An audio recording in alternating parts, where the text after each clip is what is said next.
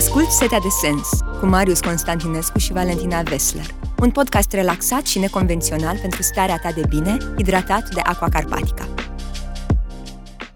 Bine v-am regăsit, dragi ascultători, bine te-am regăsit, uh, Valentina Vesler. Mă bucur de revedere. Astăzi, în Setea de Sens, o să vorbim despre o, o temă care are de face, cred că, cu inima acestui podcast, mm. ce anume înțelepciunea.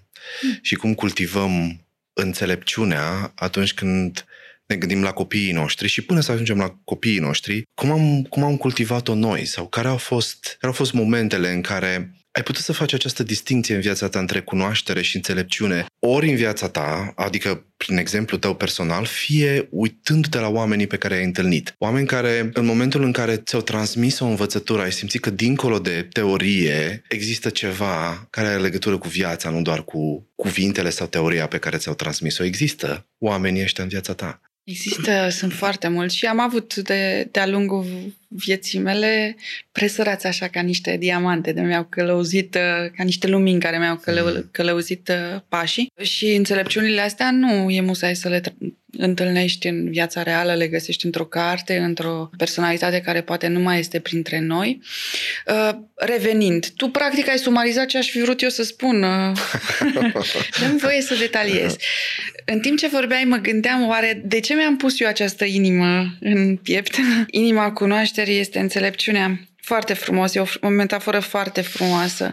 Înțelepciunea, dacă e să o luăm pragmatic, din punctul meu de vedere și aproape intuitiv, înseamnă aplicarea în viață a cunoașterii. Hmm. Cunoașterea, din punctul meu de vedere, înseamnă acumulare, acumulare de informații, acumulare de diverse tipuri de cunoaștere, cărți, filozofii, matematică. Da. Ce-ți trece prin cap este cunoaștere, eventual o sistematizare a cunoașterii, dar e tot cunoaștere, dar în mo- momentul în care devine aplicabilă acea cunoaștere, aplicabilă într-un mod care schimbă viața omului din mm. fața ta, putem vorbi despre înțelepciune.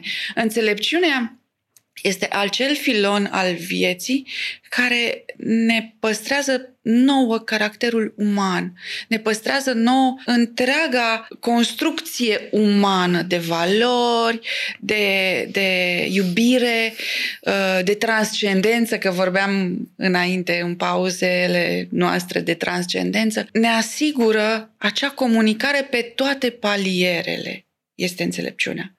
Nu, comunicarea e un cuvânt care mie nu-mi place, mai ales în, în acest con- context pentru că este perimată, dar vreau să-l folosesc pentru că înțelepciunea este acel transmițător de informație care construiește, care naște, care duce mai departe, care servește și duce omenirea mai departe, practic. Mă gândesc la imagini, de fapt la modelul de înțelepciune pe care îl avem astăzi în jurul nostru și nu știu dacă E, e foarte greu să găsesc acel om cu acea experiență pe să, care o poți identifica ca fiind înțeleaptă.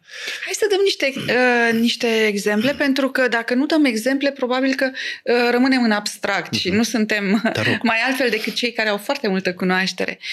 Uh, bunica mea, să spunem, să o luăm pe bunica mea. Pentru mine este un reper de înțelepciune și o voi tot pomeni. Da. S-ar putea să nu fi avut uh, atâta cunoaștere cât uh, nu știu care filozof al omenirii, dar avea acea înțelepciune care pe mine m-a clădit ca om, da. care a rămas acolo întipărită în țesătura ființei mele și m-a marcat pe viață. Și, cu, și înțelepciunea aia era în toate acțiunile da. pe care le făcea în raport cu mine, în raport cu ceilalți, în privirile ei, în, în tot ce transmitea ea. Hmm. Deci asta cred că este înțelepciune. Nu este condiționată de cunoaștere. Nu are niciun fel de legătură. Și cum îi învățăm, pentru că ai pus această întrebare la, la începutul discuției, cum îi învățăm pe fiind, fiind oameni față de copiii noștri, arătându-ne și vulnerabilitățile uh, și arătându-le calitățile noastre umane pentru că ai amintit-o pe bunica ta, am aceeași imagine a bătrânului atunci când vorbesc despre înțelepciune și mi se pare, lucrând la un radio pentru copii, dar am această, poate curiozitate sau întrebare,